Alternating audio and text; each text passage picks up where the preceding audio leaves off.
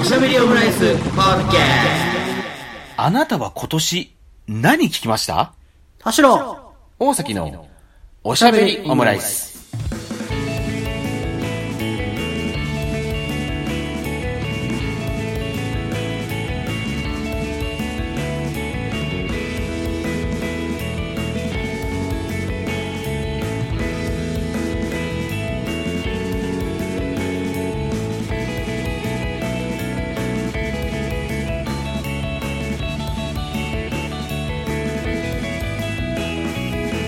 等身大のカルチャートーク、おしゃべりオムライス第252回の配信です。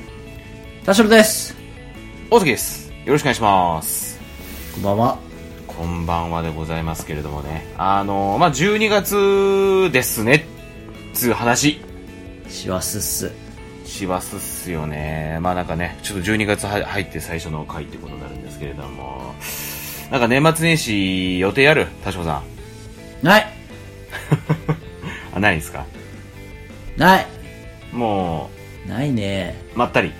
まったり系まったりうーんあと14日消化しなきゃいけない夏休みが終わらなさそうな感じですね、それ今年中ですか今年度中ですか今年だね今年か。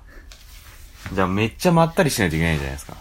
師走に無理やり休めって言って、ベッドに寝かしつけるも布団を引き剥がすやつがいるからちょっとなかなかなかなかですねあの、それあれですかなんか、せ精神病院的なや つ大丈夫ですかしかも心配になりますよあれですねあの12月28日にうん。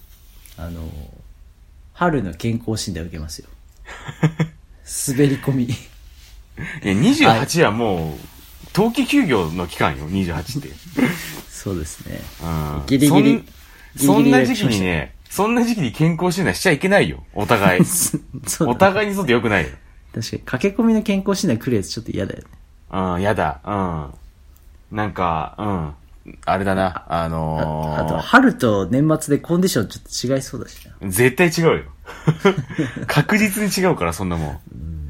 うん。 1年を通して一番肩が凝ってそうな時期だしそうそうそう。 ほんで、なんか、そんな日に会社の健康診断受けるやつなんか、絶対みんな暴殺されてる連中だから、もうピリピリしてそうだよ。 やだなぁと思うよ、病院の人からしたら。うん。こいつら、仕事に暴殺されて、あのーその健康診断の予定すら取れてない連中だろう。やだなぁと思うよ、多分。ななんか11月の半ばぐらいに連絡したら、うんもうそこしか空いてないっていうあれだったんですよねなんいやかこ病う、院さも忙しそうでしたねうんそうそうそう。なんかこう、採血してる途中に、あもう、もういいっすかもう一本でよくないっすかって言ってきそうだなーって思うよ。俺だったら、病院の人だったら。 もう急いでるね、そん一な本で、一本で済ましてくださいって言いそうだなそーみたいんな。なファジーな診断ありますかあ、で も、これ、ちょっと多分話したことないですけど、話したことあるから、うんうんあのーまあ、よく献血行くんですけど、はいはいはだから献血行ってるのに健康診断行ってないのは早く行けよって感じなんですけ ど、い。うん。いや、確かに。血はね抜いてるんですけどう、ん。なんかね、腕の太さとか、うん。まあなんか、ちょ肉付きというかがちょうどいいのかわかんないですけど、うん。私、左右ともにうん、血管ちょうど、あの、ひ、肘の裏側のところ、はいはいはい。血を抜くところ、うん。うんうん。両方腕出すと、うんバッチリ一本ずつそのな、血管がしっかり浮き出てるんですよ。あ、そうなんだ。だから、本当に向こうからしても、本当0秒で採血できるぐらい、その、へー注射を刺すのがね。その後も、割とこう、その後、なんか力が抜けたりとかもなくて、うん慣れてるんで、あの、親指握ってください、離してくださいから、はいはいはい。血が溜まるまでがめちゃめちゃ早いんですよ。あ、そうなんだ。だから、ああ、いいですねーってよく看護婦さんに言われるっていう。 うんやっぱ刺しやすいっていうのが一つと、うんうんうん血が溜まりやすいっていうのがね、うん。 まあ毎回、あの、看護婦さんもよいしょしてくれるっていう。お兄さん多分右も左もいけますね。どっちがいいですかどっちでもいいですよ、全然。ただあれですかね、右利きなんで、右の方が早いですけど、待ってる間とか、右手使えないのもちょっと困ると思うんで、左で行っちゃいます。いやいや、右でも全然大丈夫ですよって言って全然決まらないとかね早くしろよってそうそうそうそう。うんそうなるんですよ。お互いに。うん。何をそんな褒め、褒め合いしてんだっていう。注射大丈夫ですか注射ね、なんかね、今年は、なんか今年結構痛かったなって記憶があるね。なん か、採血も、今年痛かった。なんかこれまでそうでもなかったんだけど、それこそあの、採血も、あ、なんか今年結構チク、なんかこう、痛みの存在感が強いなっていうのと、あとあの、コロナワクチンのさ、4回目も打ったんですけど、それもなんか、あれなんかこれまでに比べてその、さ、刺さった時のインパクトが強い気がするなっていう1年でしたね。ああ、でもなんか、うんワクチンの注射は今年、今年っていうかなんか回を重ねるごとに痛いらしいですね。あ、すあ、そういう感じなんだ。なんか奥までずっぷりだから痛いんですかね。 お、奥、お、回を追うことにどんどん深くなってんのかな追うことにかどうかわからないですけど、そんな原始的なやり方あるのかなけどなんかっていうのは痛そう、あ痛ーいって聞きますけどね。ああ、そうなんだ。まあじゃあ、その、ワクチンに関しては、まあ、割と一般的ってことなんですかね。うん。うん。でもなんか俺、あの、えっ、と、2年前は、あ、2年前 ?3 年前 ?2 年前かなは、めっちゃ太ってたじゃないですか。その今よりこ。の、この2年なんですね。そう。2年前は20、だから、あれでね、2年前は今よりこう20キロ以上太ってて、あ、そんなに違うんですか違いましたよ。で、だから、まだ健康診断ベースでいくと、去年と今年だと、まあ3キロぐらい戻ってるんですよ。はうあ、ん。まあだから、ちょ、まあ、なんか、20キロ、え痩せたけど3キロリバウンドしたみたいな感じで、まあだからそんな変わんないはずなんだけど、はいただなんはかその、そうそう、ただなんかその、太った時、太ってた時と比べてもね、なんか今年は結構痛い年だったなっていう記憶があるね。なんか、太、太ってる方がさ、 なんか血管、血管見つけづらいから、 いや、言わないですけど、太ってる方がなんか血管見見つけづらいから結構なんかぐちゃぐちゃになっちゃうみたいな。い。あ、それ、あ、そうか。看護婦さん側の、 あ、そう、そうそうそう。ふ不手際でってこと不手際。不手 際で、不手際で、こう、医療ミスというかね、それでこあう、ー痛くなっちゃうみたいな。それは確かうんに、それは痛いな。うんうん。でもなんかそれもなくね、なんか、でもなかったんだけど、今年はなんか、痛かったなっていう印象がありますね。そううん。まあ、それで言うと、20キロ弱ぐらい、そううか、ん今も体重が当時と違うのか。そう、違う。2年前と比べると、だから20キロ違うからね。うん。よくなく言うと、あなたの家から一匹のゴールデンレトリバーがいなくなったって話か。いや、本当に良くない言い方ですし。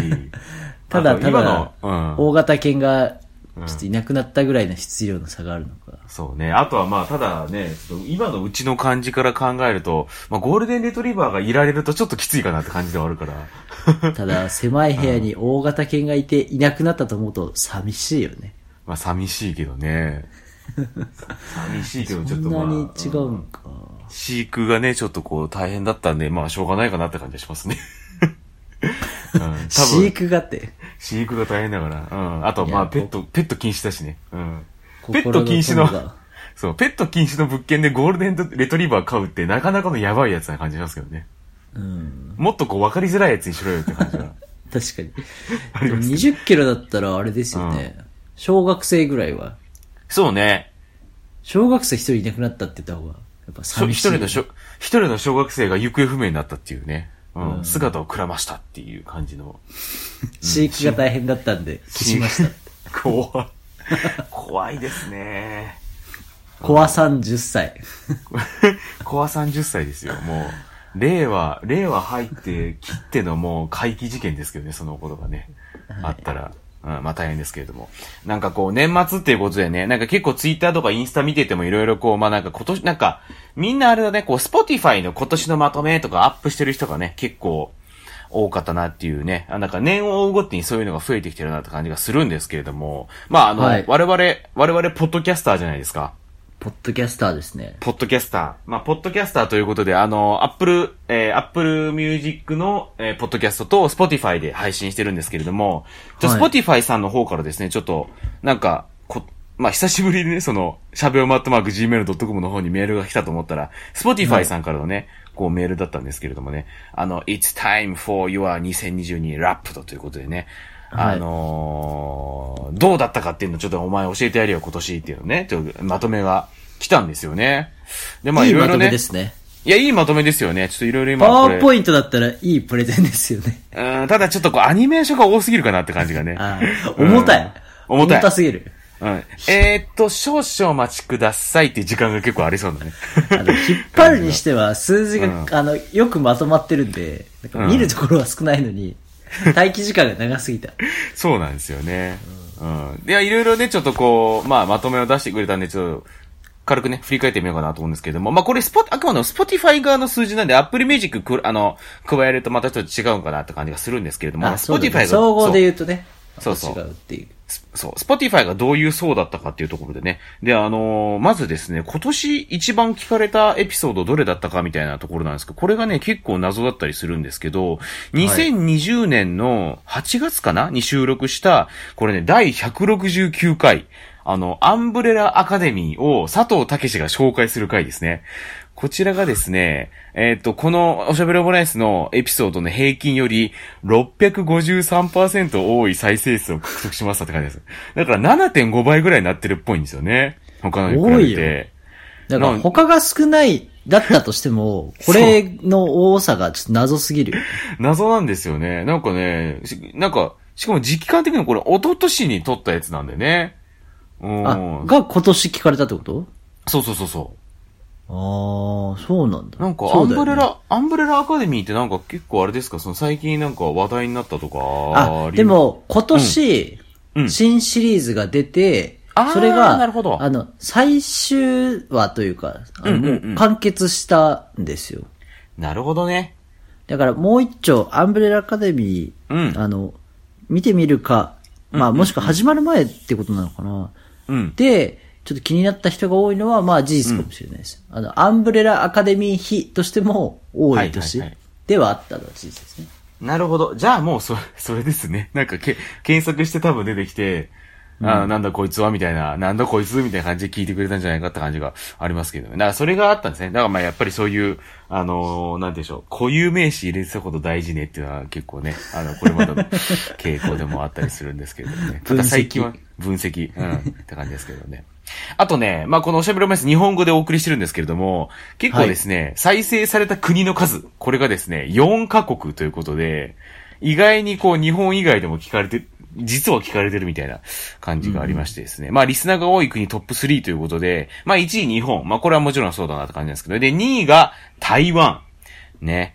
で、3位がなぜかベトナムということでね、日本以外だと台湾とベトナムで聞かれてるおしゃべりオムライスという。いや、どうう、ん。あれからだ台湾とベトナムにいる日本の方が、いや、多分そういうことだと、多分そういうことだと思うんですけど、それでもなんか不思議な感じするよね、なんかね。うん。うん、なんか一人でもね、そういうリスナー、まあ聞いてくれた人が台湾とベトナムにいるっていうのがね、なかなかふやっぱり不思議だなあというところがね。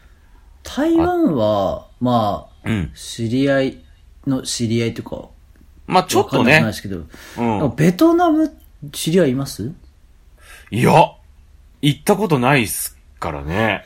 ベトナムに忘れられない女いませんかベトナムの女はね、ひょっとしたらいるのかもしれないけど、俺はそれを把握してないですね。あ、一方的に一方的に。うん。俺が一方的に忘れられないなと思ってる人で、それが今はベトナムにいますみたいのは、ちょっとあるかもしれないですけどね。じゃあ、これを機にあれだな。我々もベトナム進出するか。そうね。おしゃべりオムライスベトナム。うん。インベトナム。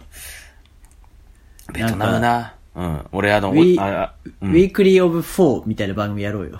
ん、な、なんすかそれちょっとわかんないですけど。 いや、今週の4はこれだみたいな。あ、そう、4ってその4ね。あ、this week's f あの、4ってことね。うん。そう。今週はこれだ、みたいな。うーん。でもなんか俺、ベトナムのイメージさ、その、あれ、えっ、と、水曜どうでしょうの原付きの銃弾しかあんまイメージないから、結構ハードな感じがね、ちょっと、うん、思う感じが。うん。ベトナムにもきっとシティとね。あ、まあそうでサバーブすね。が確かに。ありますからホーチミンとかね。うん、ありますけど。うん、あとね、これ結構意外だったなというか、なんかありがたいなと思ったね。あの、まあ、このデータなんですけど、まあこれね、ちょっと、まあ、つちょっと人数に関してはちょっと積み隠さず言ってしまおうかなと思いますけれども、えっとですね、あなたの番組がトップ10ポッドキャストに入ってるリスナーは40人いると。うんうん。うん。だからで、あな、我々を聞いてくれてるそうねトップ10で聞いてくれてる人ってことだねそうそうそう、いろんな番組聞いてるね、中でトップ10におしゃべりオムライスが入れてくれてるというか入ってもらってるのは40人もいると。で、あなたの番組がトップ5、ポッドキャストに入ってるのは21人。そして、あなたの番組は7人のリスナーのトップポッドキャストですということ で、いろんなあまたあるね、その佐久間信之の俺の日本ゼロとか、霜降り明星の俺の日本とかいろいろある中で、その一番おしゃべりオムライス聞いてますって人が、もうこの世界に7人もいてくれてるっていうことで、あの、やばいさ、お俺らもう10年、丸10年ぐらいやってるけどさ、もうなんか正直その、なんて言うんでしょう、この、なんか、二人の喋りを記録に残すっていうことになんか もうあの、軸足がいってる感じあるじゃないですか。だかまら、あぶっそちうゃでけすねそんなにもうめちゃめちゃいろんな人に、なんかもう聞いてもらってるというか、なんかまあね、聞いてもらってるとしても、その、今、今聞いてるあなたが聞いてもらえてればいいですぐらいの感じでやってるところはあるじゃん、ぶっちゃけ。そうですね。そうした中でもこの数値って結構なんか嬉しいなっていうのありますよね。だから濃いよね。濃い。ななんんかかトップ、うん、トップ10に入ってるの40人もいるんだって、この40人はちょっとこう、会い、会いたいなって思っちゃいますもんね。だからトップ10が例えば3000いてさ、で、その上位が、うんあの、一番に聞かれてる人がゼロです、みたいなのが、頑張った時の結果な気がするのよ。なんか、わかります、はいはいはいはい。うんうんうんうん。普通にラジオ好きな人の、はいはいなんか、あの、トピックス、さっきの アンブレラアカデミーみたいなことをやって、こう、 まあ、み、みたいなことをやったわけじゃないんですよね、別にね。いや、うん。けど、そうやってこう広げることはできてうん、うんも、うんうんなんか誰かの一番でい,、るっていうのはなんかなかなかそうね難しそうですよね。それが7人もいるっていうのがね、うん。なかなかこれは意外な数字というか、ありがとうございますって感じがね、ありますんで、ぜひこれからもちょっとね、あの、まあ、少なくともこの7人、まあ、40人もの皆さんももちろんそうなんですけど、7人にはね、ちょっとがっかりされないようにちょっと進めていかなきゃいけないなっていうふうにまあね。確かにね、あー7人と我々でなんかチーム組みたいですもんね。そうね。ギリサッカーはできないぐらいのね、こう人数ですけどもあーでね。も野球できますよ、野球。あ、そうか。9人いれば野球できる か。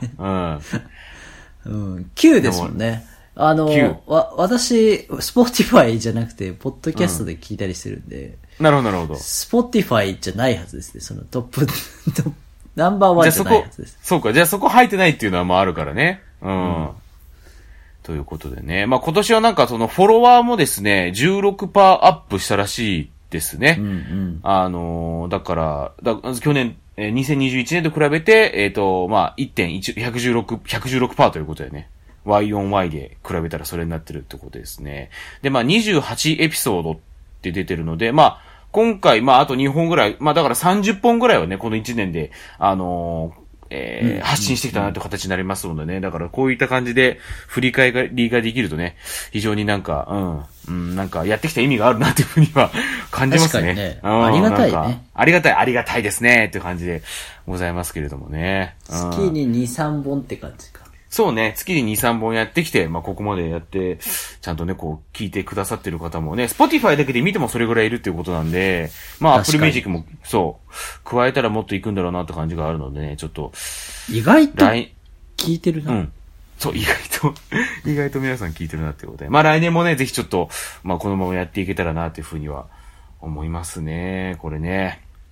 ちなみにあの、まあ、みんなね、こう、Spotify で今年のまとめ、これ聞きましたみたいなの出してるって話しましたけど、まあ僕もね、田代さんも実はこう、Apple Music 派だったりするので、これを機にもう変えようか な。スポティファイ。ちょっと宣ね言、ちょ、ちょっとよぎったよね、それはね、さ実は。うん、実際。結構ね、なんか、まあでもなんかいろいろこう、なんだろう、10年ぐらいそのこの iPhone 使ってるとこう、なんかいろいろこう、あのーライブラリーに入れたのもあるしな、みたいなんでね。うん、そうなんですよ。てか、いつ、人のスマホの使い方って絶妙になんかこう、き聞かない、なわざわざ聞くほどでもない差の一番かなってちょっとこう今回思ったんですけど、そうだ Spotify ねと Apple、Spotify が良くないとかでももちろんなくて、うん。アプリは入ってるけど、でアクティブに使っていないというか、そうだね。あの、有料会員じゃないから、まあ、無料で、だそれこそなんか Spotify 限定ポッドキャストとかはあるから、それ聞いたりしてるけど、ぐらいの感じですよね。うん。うんい。や、っていうのを改めてああ、なんかそっちもいいなーって、年末の、まあ、11月から12月の時期に、そううんあの、トラックが、スポティフはいァはイトラックが走ってて、はいはいはいあなたの今年は何だったみたいのを、いいタイミングで走らすよねって思いながら、 いややっぱり本当にねみんな使ってんのかなってちょっと思って。いや、そうなんですよ。でもなんかこう、いにしえのさ、それこそ十何年前からこう、あ iPhone 使ってるとこう、なんかリッピングをね、リッピング世代だからさ、それを考えるとなかなか離れられないっていうのもあるし、あとまあ、その電気グルーブショックというかさ、あの時出にたその、そう、なんか、あのーサブスクだけだと一切聞けなくなるリスクがあるんですねっていうのを実感してしまったので、だから本当わざわざ実家に帰ってあの、シャングリラが入ってるエースっていうアルバムをね、わざわざリッピングしたぐらいなのです。ああいうのをこう、体験してると、なかなかこう、乗り換えっていうのがちょっと、あんまりっていうのは、あるからそうですね。うーん。で今年のあなたはっていう切り口だと、リッピングって言葉はもう、渋谷の街にはないんじゃないですか。ない GG って感じなんじゃないですか。じ、もう、いやもう、そ、ですらないよね。えみたいな。な、なんすなかんですそれって。うん。な、本当になんすかそれみたいな感じですからね。あうん、私 K-POP のグループですかみたいな感じになってるかなって感じがあります。まあでもね、その Apple Music の方にもね、一応なんかリプレイっていう機能があって、まあ今年どうでしたかみたいなのね、一応出してくれるっていうね。まあこれもね、まあ、あ、ちゃんとこう出してくれるんで、まあ、あーまあ今年は俺やっぱこういう感じだったなっていうのは、結構露骨に出てるなっていう感じだったんですけど、だから田代さんの方でも今、出てます、出てます。かなうん。ちょっと恥ずかしい結果になってますね。ちなみに僕はですね、えっ、と、1534曲を聴きましたってふうに出てるんですけど多い なぁ多い。あ、本当ですか大将さんは548曲ですね。あ、まあまあまあまあ、でも、そんなめっちゃ548曲を聴きました。耳を捉えて離さない曲話さがあないりま曲しがた。ありました。そう。僕も、そういう風に出てるんですけれどもね。あの、僕はですね、トップソング。まあ、あの、う曲別のね、こう、トップソング、まあ、トップ10が出てるんですけど、はい。まあその、アーティストで言うと、1、2、3、4、5。トップ10のうち5曲が The 1975。そして、えー、3曲が The Weekend。で、2曲がメトロノミーという結果になりました。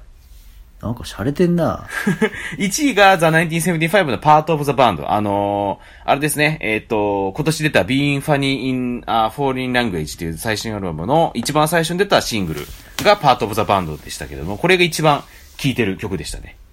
なるほうど。ん。大将さんもどうでしたかあ、ちなみにその、い一番、一位で再生回数何回再生しました、何回あ、聞でいてもましたね、それでも32回。なるほど、多いな。 ちなみに、えっ、と、私はトップ10のうち、うん。えー8項目が同じアーティストで、うんうん。えっ、と、4位とうん。 10位以外、うん。全部うん。ずっとマヨでした。あ あ、なるほど。そう、ずっと前を結構聞いてるって言ってたもんね、田代さんね。ずっとマヨを、なんだろう、うん流しながら作業してたっぽい感じなんだよね、これ。うんいやあの、アーティストでループしてたっぽいうんうんな、うんこれは。うん。じゃないと、なんか、総なめしてるもんな。で、1位 が、うん。えっ、と、あいつらあいつ全ら員同全窓員会同。窓会。あで、その後が、今、うんあの、チェーンソーマンとかでも主題歌になってる最新曲、残機。あ。うん。まあでも、これでも17回再生と15回再生なんで、あーまあまそあまあまそもそもあんまりアプリで音楽聴いてないっていう感じなんですよね。まあ、あと、宇多田ヒカルバッドモードとか、あ。ああー、バッドモードね。うん。あと、なぜか椎名林檎丸の内サディスティック聞いてま したね。なんか、うーん、なんか J-POP でしたね。まあ、パンピー J-POP 聞いたりとかもしてましたけど、うんうんうん。なんかさ、それこそさ、そのライブの話になりますけど、そのずっと前のライブとかはどうだった行かなかった行ってもね。なんか俺ずっと前のライブめっちゃ良さそうだなって思うんすよ。行きたいですね。うん。なんかあの、ほら、えっと、あの、オープンリールアンサンブルの人が結構あの、バンドに参加したりとか、うーん。あの、えっと、ほら、あの、なんかテープのリールをこう、ウィン、ウィン、ウィンってやってこう、お音を作り出すオープンリールアンサンブルってあるじゃないですか。ええあ、初めて聞きましそた。うそう、そういうなんかこう、まあ、どっちかというとこう、現代、なんかアート寄りというか、あのーっていう感じでもあるんだけど、そういう人が、だ、だ、と、たちとかが、あの、バンドに参加したりしてて、うんうん。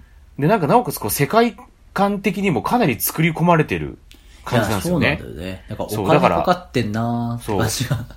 がこれ、ライブ見に行ったらめちゃめちゃ楽しいだろうなっていう感じ の、ああ。うん、アーティストだなって、意外、意外にって言ったらあれですけど、うんうん。うん。なんか T 向けだけど、うならせそうな感じというか。そうそうそうそう。そう、あ、だからそれこそあれだ、あの、えっと、テレビを叩いて音出したりとか、ありますね。なんかのノイズをね、っていうのを、だそれこそやってそますねのオープニング、オープニングアンサンブルの人がやってたかなっていうので、なるほどもうあの見人たりするかそうなんだら。そうそうそう。いや、というよりも YouTube でライブ動画めっちゃ見てますね。あー。いや、だからあれは一回体験してみたいなっていうのもあるし、だからその一、もうトップ10、総なめずっと迷だったらね、それライブい、今年行ってたら、ら良かったんじゃないかって思ったりね、そうです、しね。 ますけど。うん。っていうところなんですね。で、あとまあトップ、あ、結構、あとはね、やっぱトップアーティストの方を見ると結構なんか、あのー多種多様だなって感じがするんですよね。ちょっと僕1位から言っていきたいと思うんですけど、1位がザ・19、まあこれザ・1975が圧倒的ですね。1794分聞いてるよということで。まあだすからげえやっぱ聞いり、てるな、うん、やっぱサマソニがでかかったですね、今年のね。うん。ああ、なるほど。やっぱ、前も後もめっちゃ聞きましたね。まあだから、それで言うとクソにわかなんですけど、まあだからそんな、私も来年4月ね、ちょっとピアアリーナのライブ、あの、これも、父親ということになったんですけど、これもね、ライブ行く予定なんでね。うん。そう。 あの、なんか手、手違いというか、いろいろあってこう、チケットダブっちゃって、ナインティセンこのライブがね。で、いや、なんかダブっちゃったんだよね、みたいな話したら、あ、でもあれ、なんか完売してたよな。あ、そうそう、完売してるのよ。あ、なんか、だ、誰か行くのいや、あの、特にですよ。あの、い行ってもいいみたいな感じになったんで、それでこう、行くことになったっていうのはね。うん。いいっすね。はい。そうあ、行くみたいな感じで、なったんですけどもね。で、あと、まあ、トップ10、それから、あの、まあ、第2位から行っていくと、えー、電気グルーブ、ザ・ウィークエンド、メトロノミー、藤井隆、桃色クローバー Z、イージーライフ、パフューム、カサビアン、ポストマローンというこのトップ10ですね。で、これ見てて思ったのがですね、まあ、確かに、このトップ10、このラインナップのフェスあったらめちゃめちゃテンション上がるなっていうトップ10 でしたね。うん。あ、そういうもんだろ、プレイリストって。うん。え、ウィークエンドと1975がヘッドライナーで、で、なんかその前には電気ルーブとかいて、で、なんか、浅い時間帯には藤井隆とか桃色クローバー Z とかもいるし、そ れどこでやあるポススペシャルゲストポストマローンみたいな。で、ニューカマー枠でイージーライフすげえいいじゃんみたいなね。うん。こういうトップ10になってるなっていうね。ちょっと、ちょっと恥ず、いや、もうこういうのあると恥ずかしいなってちょっと若干思いますけどね。もろにやっぱりこれを俺の桜新町のロイヤルホストでやるんだな。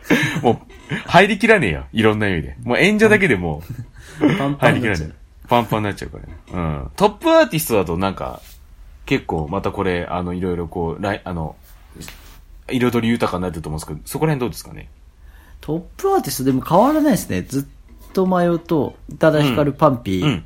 うん。あと、ミセスグリーンアップル、リリカルスクールでした。あー J-POP ですね。でこれ J-POP ですね。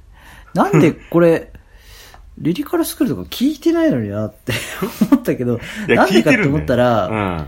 あのー、えっ、と、仕事で、なんか撮影があるんですよ。食品はいのは撮影い。とか。あーはいはいはい。で、なんかこう、ラジオを流しとくのも、うんなーっていうので、うんちょっと、ただ、無音もちょっと寂しいのがあるんで、あの、音声の撮影じゃないんで、動画の撮影じゃないから、ずっと音楽が流したりするんですけど、うんまあ、あの、カメラマンさんが流すこともあれば、うんうん。あの、まあ、ちょっと先に気を回してというか、私が流すこともあるんですけど、大概まあ YouTube で、それっぽいの流すんですけど、うんあの、Apple Music で流すときは、自分のフェイバリットで流したりとか、あとなんか、皆さんが不快じゃなく、はいはい心はいはい地よく乗れると思うと、はい宇は多いは田いヒカルから始めるんですよ。うーん。宇多田ヒカルのバッドモードからまず始めて、うんで、他の宇多田ヒカルのアルバムにして、うん。うん。なんかそれはみんながまあ、なんか好きなんじゃないのってちょっと思って、はいはいはいちょっとこう乗ってきたらパンピーを混ぜながら、で、ちょっと若い人がいるとミセスグリーンアップルを入れて、うん必然的に自分のフェイバリットでずっと迷いが何曲か流れて、うんうん。か、過去の自分がき一番聴いてたみたいなところから、リリカルスクール混ざりの、みたいなループをしてると、あの、日本で仕事で、ちょっとご機嫌になるようにで様子を伺うと、宇多田ヒカル率がすごい上がるっていう。そうか、なるほどね。仕事の第1枚目で切るカードは、うん宇多田ヒカルは結構、なんか、まあいいっすねってなるなーっていうのが、ちょっと個人的なね、あの、振り返りで言うと、あ、そういう理由で多田ヒカルをこう乱用してたなと思って。はいはい。なるほど。やっぱそういうところで、こうなんか、撮影のああいう現場で、やっぱ、ああるとこう DJ をやらなきゃいけないわけね。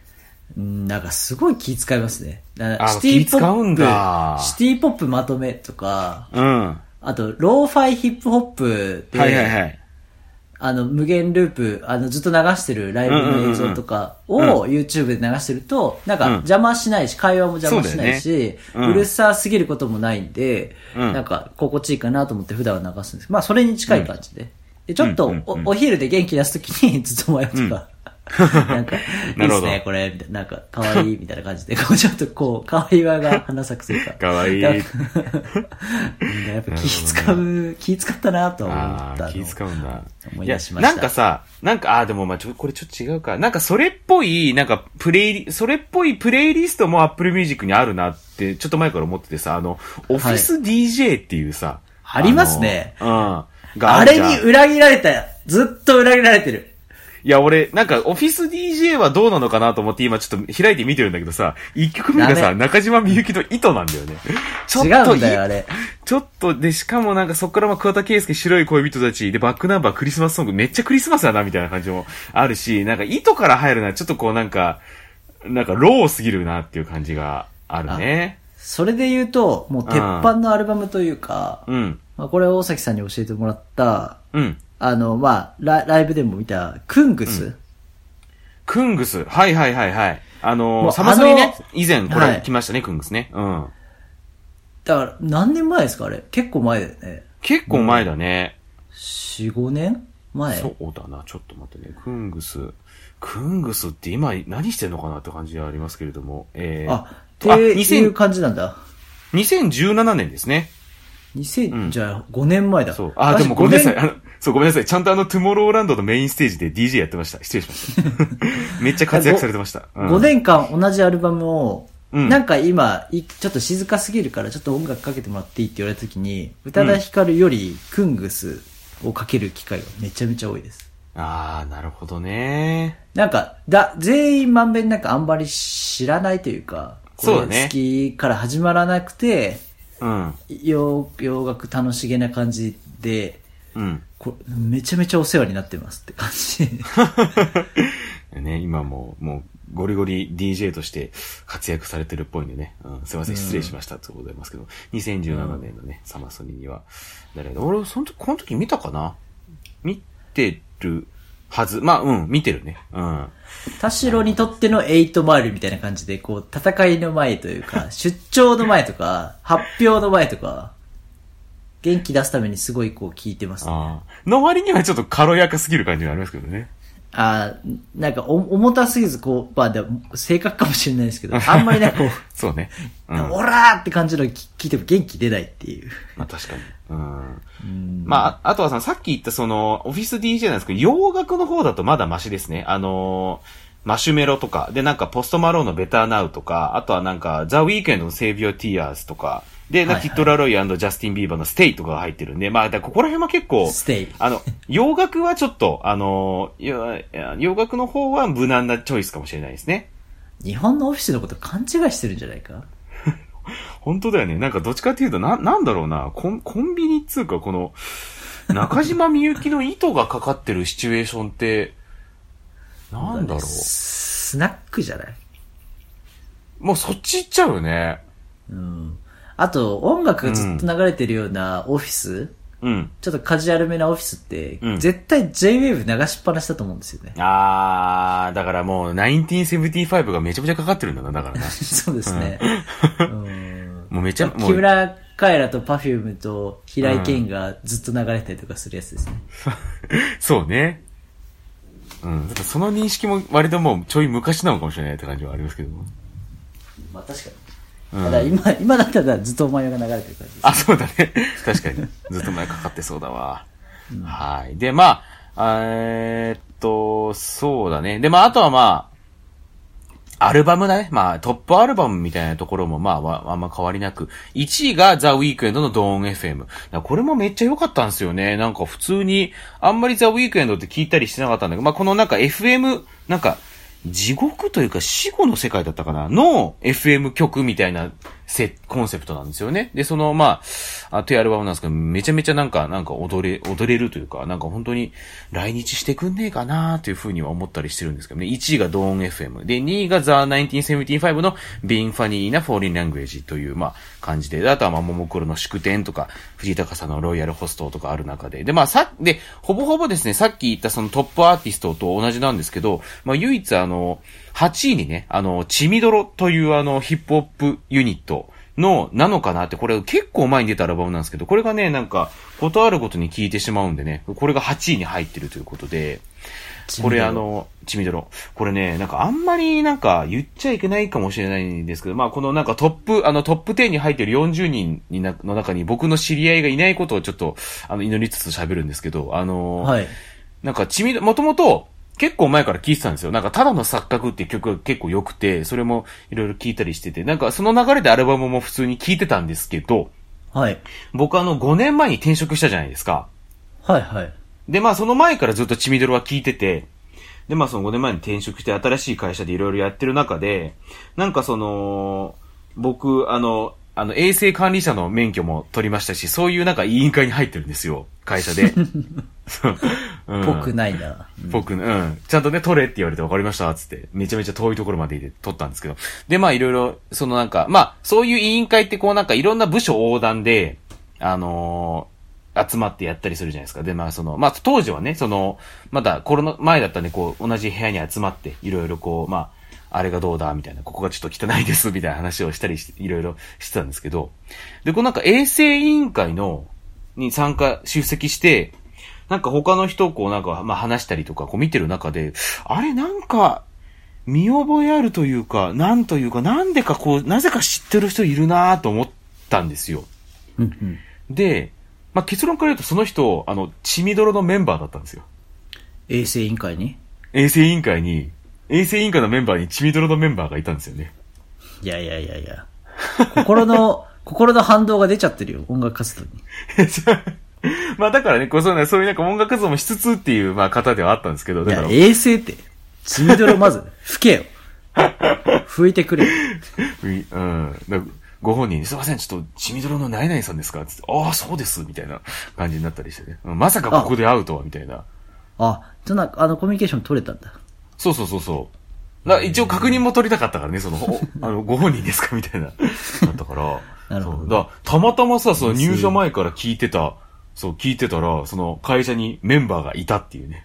こういへう、ーなんかいいっ、謎な、すねうん、謎というか、そう、こういうこともあるんだなとか思ったりしましたけどね。うん、もうでも本当にこの、地味泥のなのかなってアルバム、これあの、めちゃめちゃいいのでね、あの、普通に皆さん聞いていただきたいなっていうふうには思ったりしますけどもね。うん。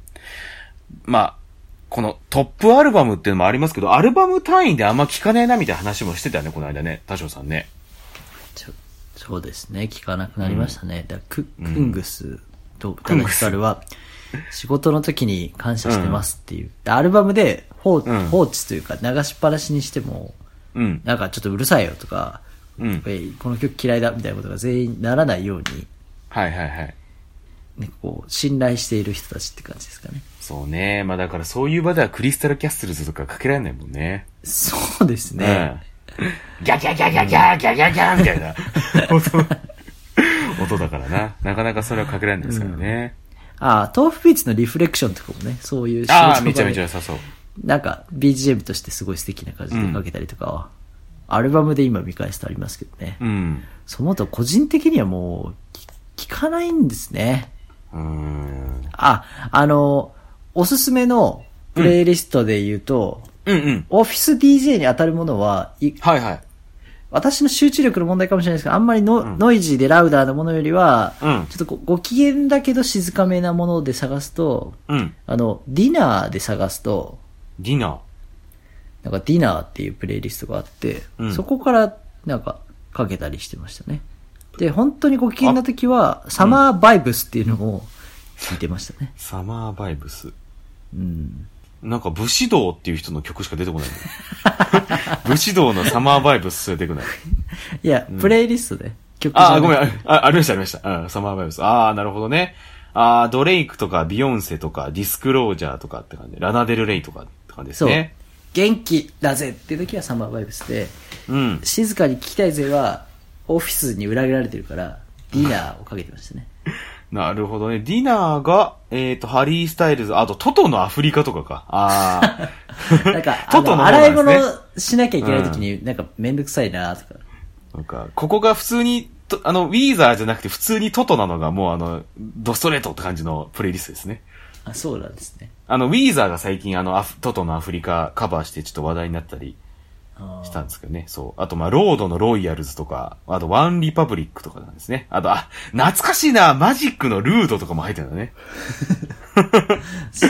知らずに聞いてましたけど。うーん。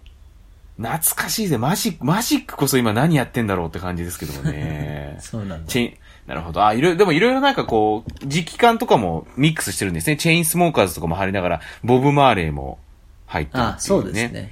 わあ、いやなんかエイミー・ワインハウス、エイミー・ワインハウスのリハブも入ってるんですね。あ、入ってます、入ってます。うーん。うわ、パオロ・ヌーティーニとかも懐かしいなまあ、確かこれちょうどいいですね。いいですよね。だからなんうんしかもか、気分に合わないのは飛ばしても、なんか、あ、はいはいこっちこっちってなりやすい感じが。あとはなんか、この流れでやっぱりイーグルスのホテルカリフォルニアとかも 入ってるんだっていう。すげえな。でもなんかこれ、ディナーとしか言いようのないこれプレイリストですね、確かに。あへーーディナーで聞きたいなのか、そういう各レストランのイメージなのか、ちょっとそれぞれ、なんか考え方はありますけどね。まあポリスのロクサーヌとかも入ってるね。えーなるほどね。面白いですね、このディナーのプレイリストはね。でもこれなんか、これ言い出したらなんか何でもありじゃないかって感じもあるけどな。そうなんですよ。でも、うん少なくともシーンに合ってるか合ってないかで言うと、うんあの、ほオフィス DJ に裏切られたがゆえ に、なんかこう、気持ちを捉えてくれるのはこっちかなで探したのが、こう、うん。アッパーならサマーバイブスで、そちょっとこううね。今はしっとり元気っていう時は、 このディナーですね。朝でもディナーですね。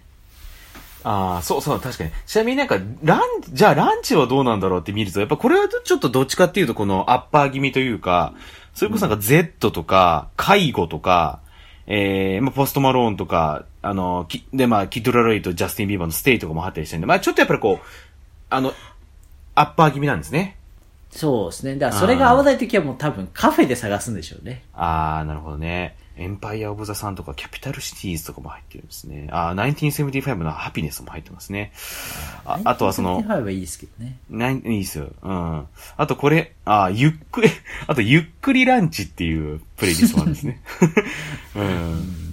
もう、言うときりないですけど、人によるだろうっていう。そうね。うん。だからここれなんかやっぱり、ゆっくりランチのラインナップ見てると、やっぱランチとディナーの中間って感じがしますね。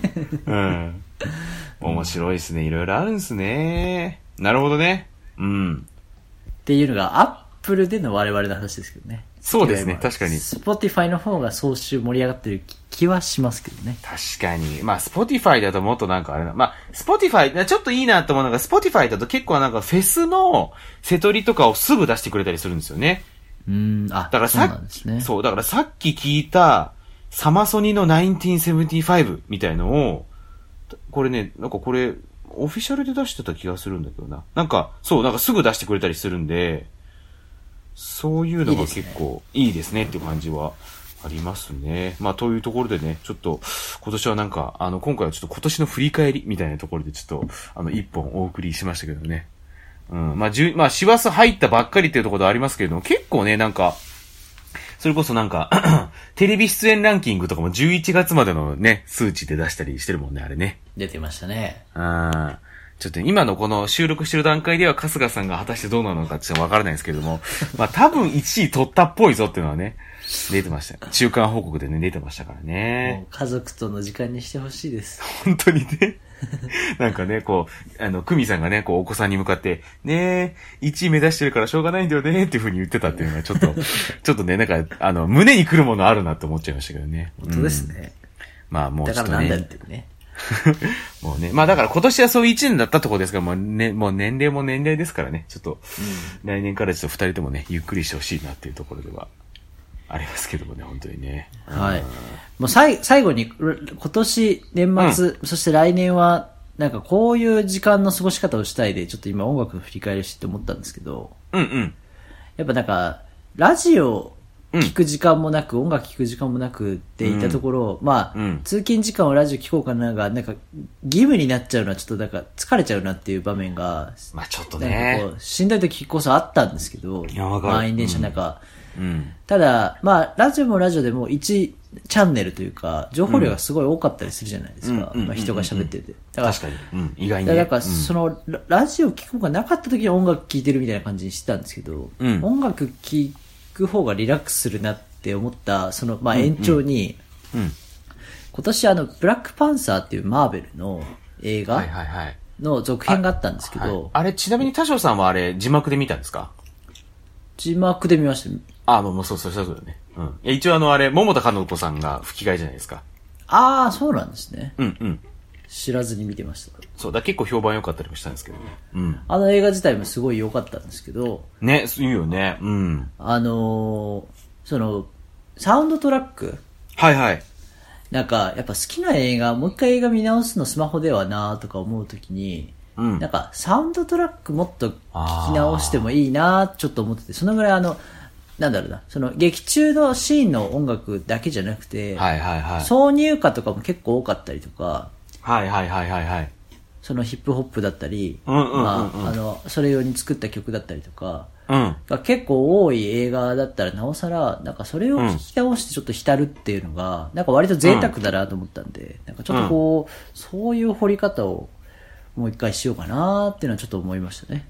はいはいはい。確かになんかその、なんか映画音楽みたいなのでこう、流行ったので言うとなんか去年はあれだけ、あ、あ、そうそうそう、あの、あれ、シザとケンドリック・ラマーのさ、オール・ザ・スターズって、あの、ブラック・パンサーの主題歌だったりしましたもんね。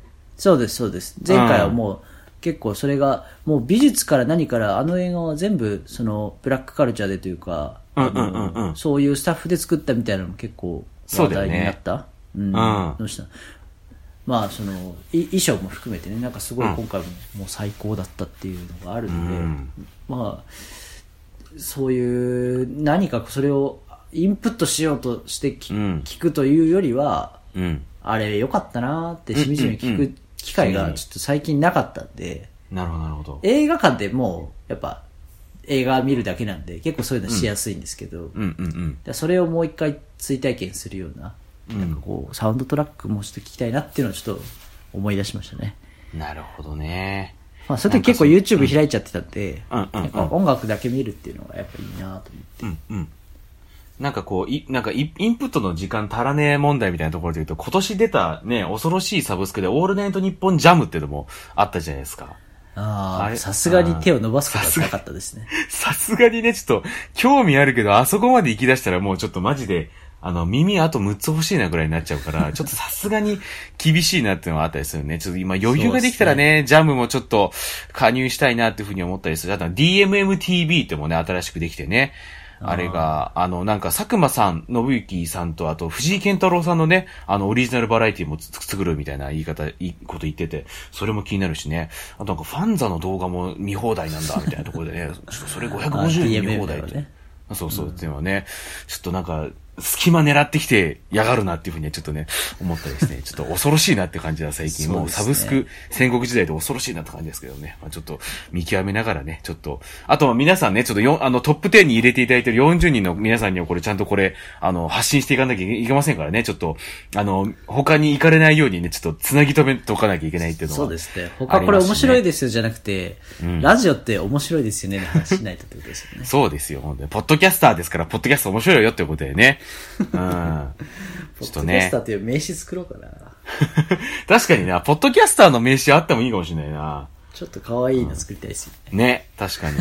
そう。まあだからそういうね、意味も込めてちょっとね、ぜひグッズも買っていただきたいなと思ったりしますけどね。T シャツ、あとサコッシュなど、すずりでご購入いただきますからね。